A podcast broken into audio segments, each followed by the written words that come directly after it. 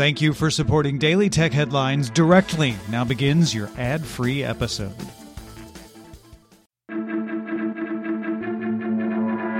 These are the Daily Tech headlines for Thursday, August 1st, 2019. I'm Rich Stroffolino.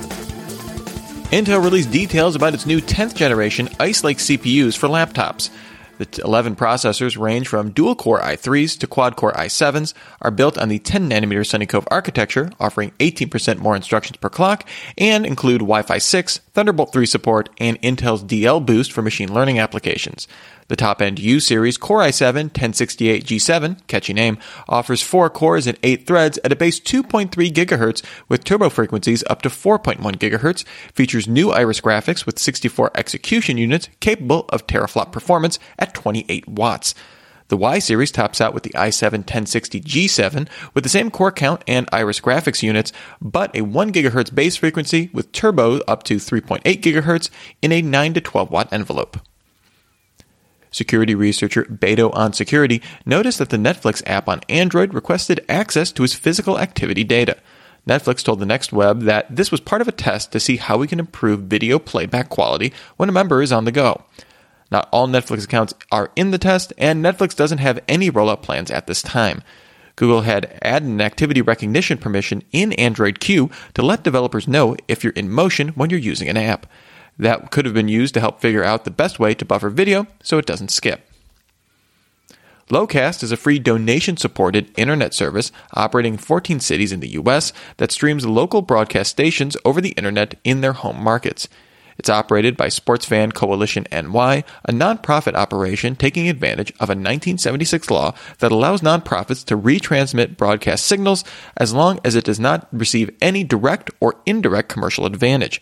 After operating for a year and a half, ABC, CBS, Fox, and NBC have jointly filed a lawsuit against Locast. The suit alleges that Locast has admitted it is used to help authorized services negotiate lower carriage fees with broadcasters. The suit also alleges Locast is securing commercial advantage in the form of nationwide app distribution and collection of viewer data. And the suit alleges that AT&T and Dish are commercial beneficiaries. AT&T has donated money to Locast and includes the app on DirecTV and Uverse set-top boxes. Locast founder David Goodfriend used to work at Dish. Fitbit reported it lost 14 cents per share on revenue of $314 million in Q2. Analysts had expected revenue of 312 million and a loss of 18 cents. The company sold 3.5 million devices in the quarter, up 29% in the year, but average selling price of devices fell 19% to $86. Part of this was due to a 27% decrease in smartwatch revenue on the year due to weaker sales of the Versa Lite. Fitness tracker revenue grew 51% on the year. Qualcomm reported in Q2 it earned 80 cents per share on revenue of $4.9 billion. Analysts had expected revenue of 5.08 billion and earnings of 75 cents per share. On the earnings call, CEO Steve Mollenkopf uh, cited slowing 4G demand as the industry prepares for 5G and the Huawei export ban for the underwhelming earnings. Revenue from Qualcomm's licensing business declined 10% to $1.29 billion, even as they now include licenses paid by Apple following its patent settlement.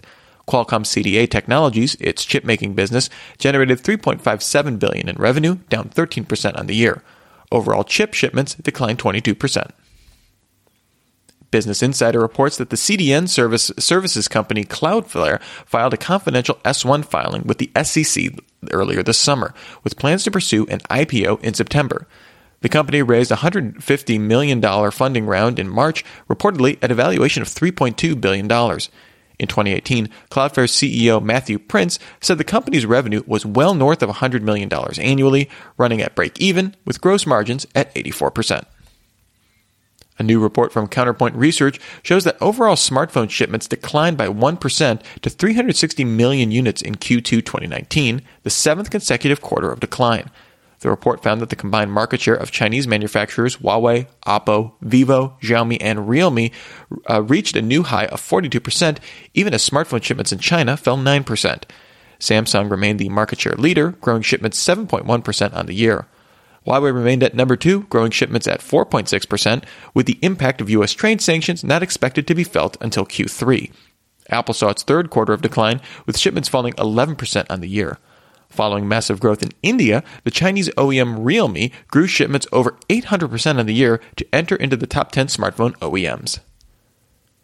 Microsoft announced it's testing a cloud download feature for Windows 10 that would allow users to reinstall Windows from a failed state by download. Microsoft offers a similar feature to recover from the cloud on Surface devices. The feature isn't available for public testing, and Microsoft did not say if it was coming to Windows Insider builds. The electric scooter rental startup Bird announced it's ready to deploy its next generation scooter, the Bird 2. The scooter has a new automotive grade battery with 50% more capacity than the Bird 1 and optimized to work in various temperature ranges.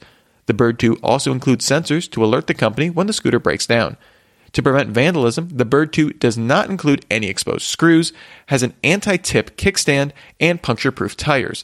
The Bird 2 is expected to roll out for rentals in the US this fall, but will not be available for consumer purchase. And finally, Google confirmed it's testing Play Pass in the Google Play Store, a $4.99 monthly service that offers a library of games and apps. Apps in Play Pass would have ads removed and include all in app purchases as well. Screenshots of the test list fitness apps, premium music apps, and puzzle games as included in Play Pass. For more discussion of the tech news of the day, remember to subscribe to Daily Tech News Show at dailytechnewsshow.com and remember to rate and review Daily Tech Headlines wherever you get your podcasts. Thanks for listening. We'll talk to you next time. And from all of us here at Daily Tech Headlines, remember, have a super sparkly day.